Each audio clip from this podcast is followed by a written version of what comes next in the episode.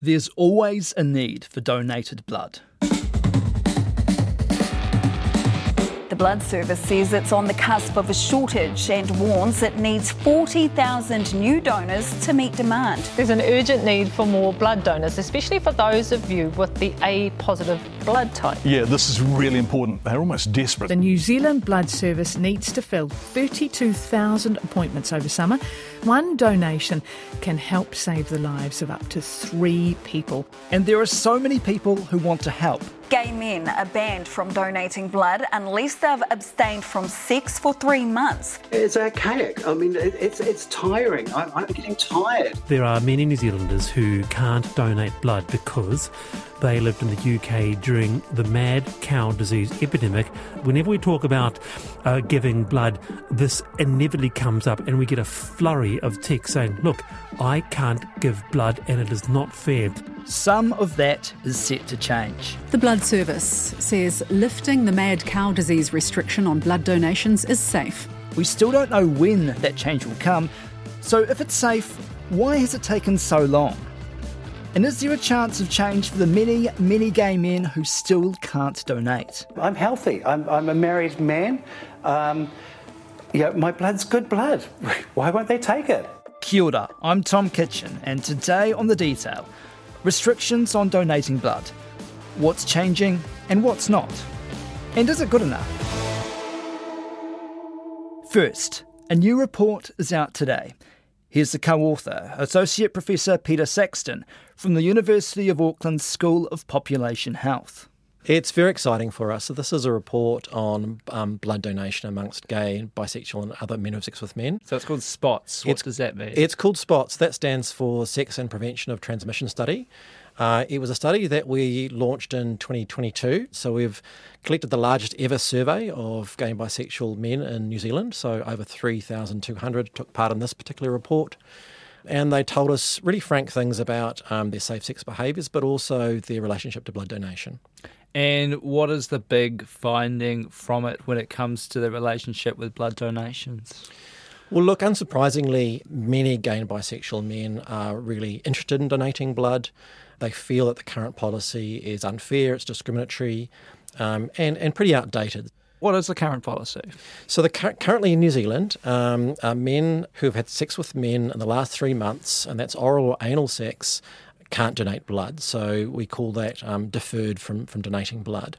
That's a policy that's been in place since 2020. What was it before that? Before that, it was actually 12 months. Uh, that was from Oh. 2014. And before that, it was actually five years. And before that, again, 10 years. So Whoa, quite significant. it really is. I mean, it has evolved over time, and New Zealand Blood Service, like other countries, um, have improved their policy in um, relation to the latest evidence. Yes, how has that changed over time? Why did it go from, say, 10 years to five years, 12 months, three months? Um, several reasons. I mean, improvements in technology, so testing technology, improvements in handling blood and processing blood, but also evidence from countries that have uh, liberalised their policies overseas. Obviously, New Zealand's a smaller player, so they look to countries like the UK, um, Australia, Canada. So when they change their policy, if that looks like it's been a safe change for recipients, so it has an increased risk, it follows that it would be safe and logical for New Zealand to follow as well. Okay, so why is there that three month restriction there at the moment? So you have to be abstinent for three months. Yeah, so look, um, all blood in New Zealand is tested. Every single donation is tested, but there's a small but not a zero risk that um, a recently acquired infection of HIV won't be picked up by blood te- blood screening. That's called the window period. We're familiar with that with COVID, of course.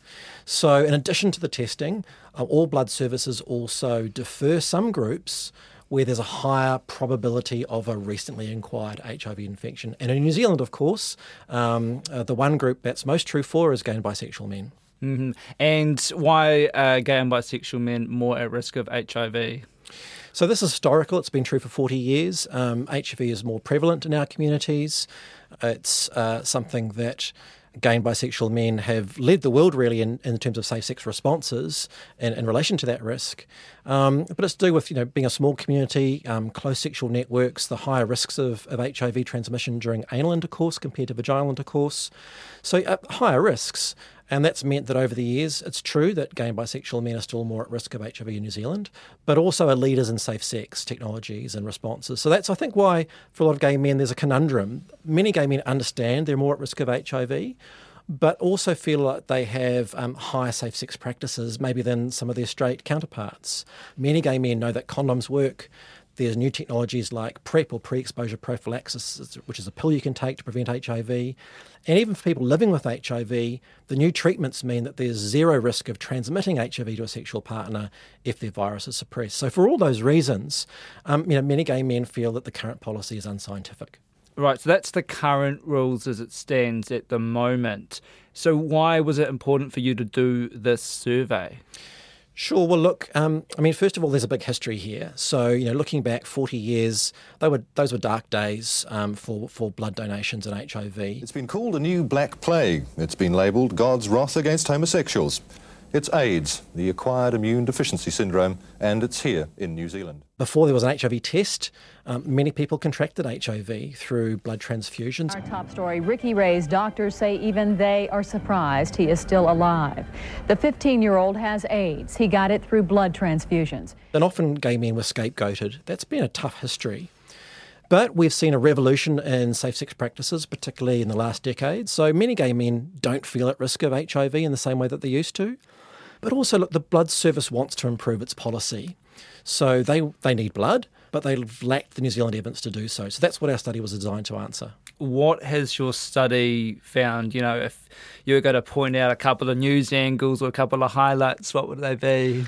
Well, first of all, it's true that most gay and bisexual men can't donate. So, under the current policy, um, only 13% or one in eight gay men can donate under the current policy. So, who can donate if they've been abstinent? Basically, if they've been abstinent, absolutely. So, you know, that, that'll be true for, for some men. But then we looked at other policies overseas, particularly the UK and Canada. They've got slightly different policies. They changed in 2021 and 2022 they're more liberal. Um, and what we found, if we compared the behavioural responses that our participants gave us with those policies, if we were to adopt uh, the UK policy, for example, um, 37% of Kiwis who are gay and bisexual could donate. Well, tell me about these two policies. Yeah, yeah sure. Well, so the UK changed its policy first. That was in 2021. Um, and so they've essentially moved to a gender neutral policy. They now only ask people if they've had anal intercourse with new or multiple partners in the last three months. It's always been frustrating for me that even though I was in a monogamous relationship, I wasn't able to donate blood when I could see that obviously my blood was safer than some of the donors that may have been a little more promiscuous. Um, so for me today, it's absolutely fantastic that I can donate. Of course, the other exclusions to do with HIV still remain. So that's been, I guess, the leading response internationally. Canada has also adopted a similar policy. All donors will be equally screened for sexual behavior regardless of their gender or sexual orientation. That to us is a, an inclusive process, a fair process, and one that is rooted in science and evidence. So we're really interested to learn more about what the impact of those policies have been.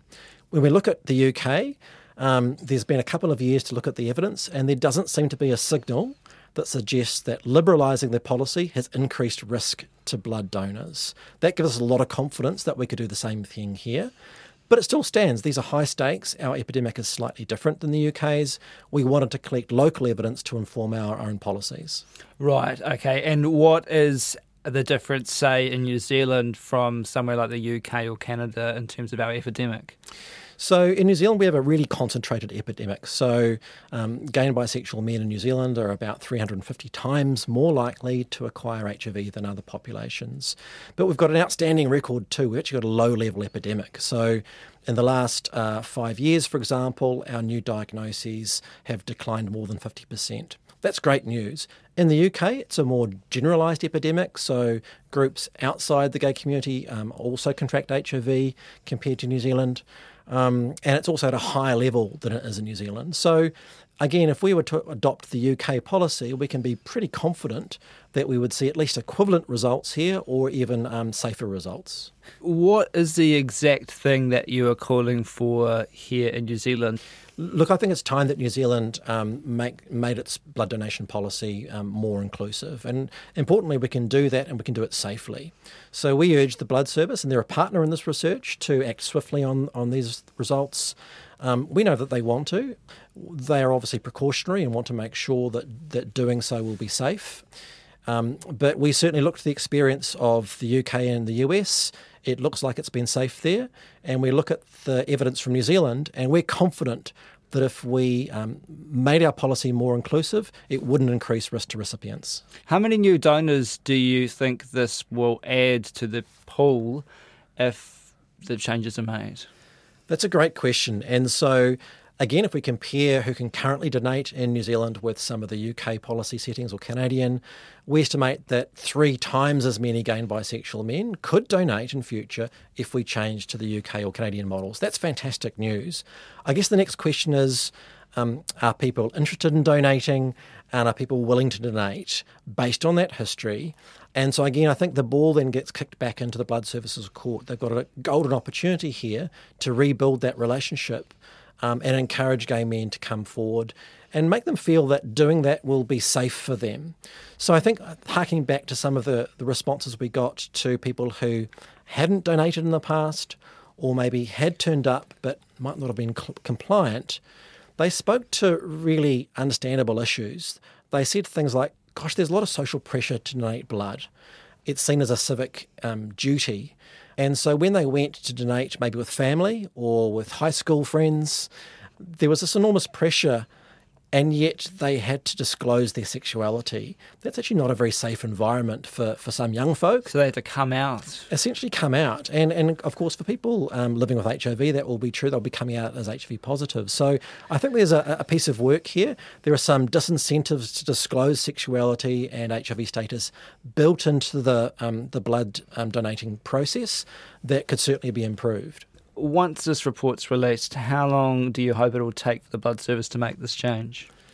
Look, I think as soon as possible. Of course, again, being conservative and precautionary, they'll want to uh, look at other evidence, but um, ultimately they're not the decision maker. They will make a recommendation to MedSafe because, in the context of blood transfusion, blood is a medicine, and MedSafe actually oversees that. So the blood service will want to make the strongest case possible they'll hopefully use our, our study and overseas research to make that case, and hopefully MedSafe will accept it. Now, something that MedSafe did accept last year.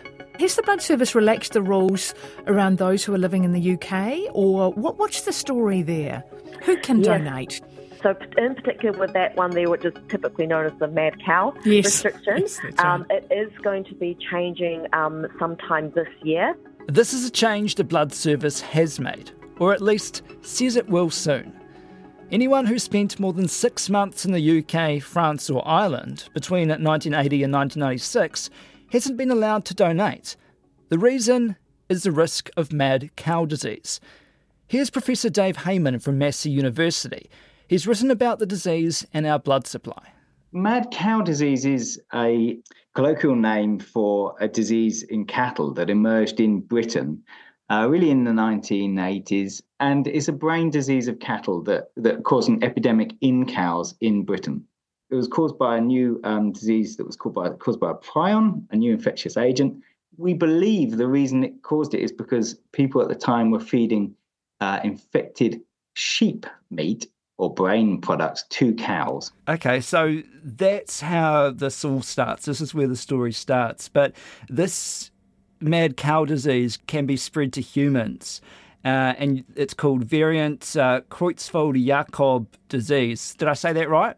Yeah, Creutzfeldt-Jakob disease. That's correct. Yep. So what does that mean? Now, we can call it VCJD if we want. So Creutzfeldt-Jakob disease uh, has been described before. And um, it's a very uncommon brain disease among people. Andrew Black was a fit 24 year old working as a radio producer. The diagnosis of VCJD came out of the blue. Within a few months, he'd changed beyond recognition. The terrible course of this disease destroying his brain day by day. And it causes a, actually a very unpleasant, always fatal degenerative brain disease in people.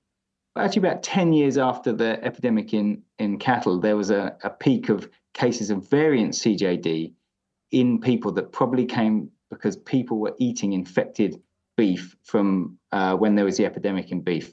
So there have been restrictions on people who may have been exposed to VCJD when it comes to giving blood, haven't there? Why were there restrictions?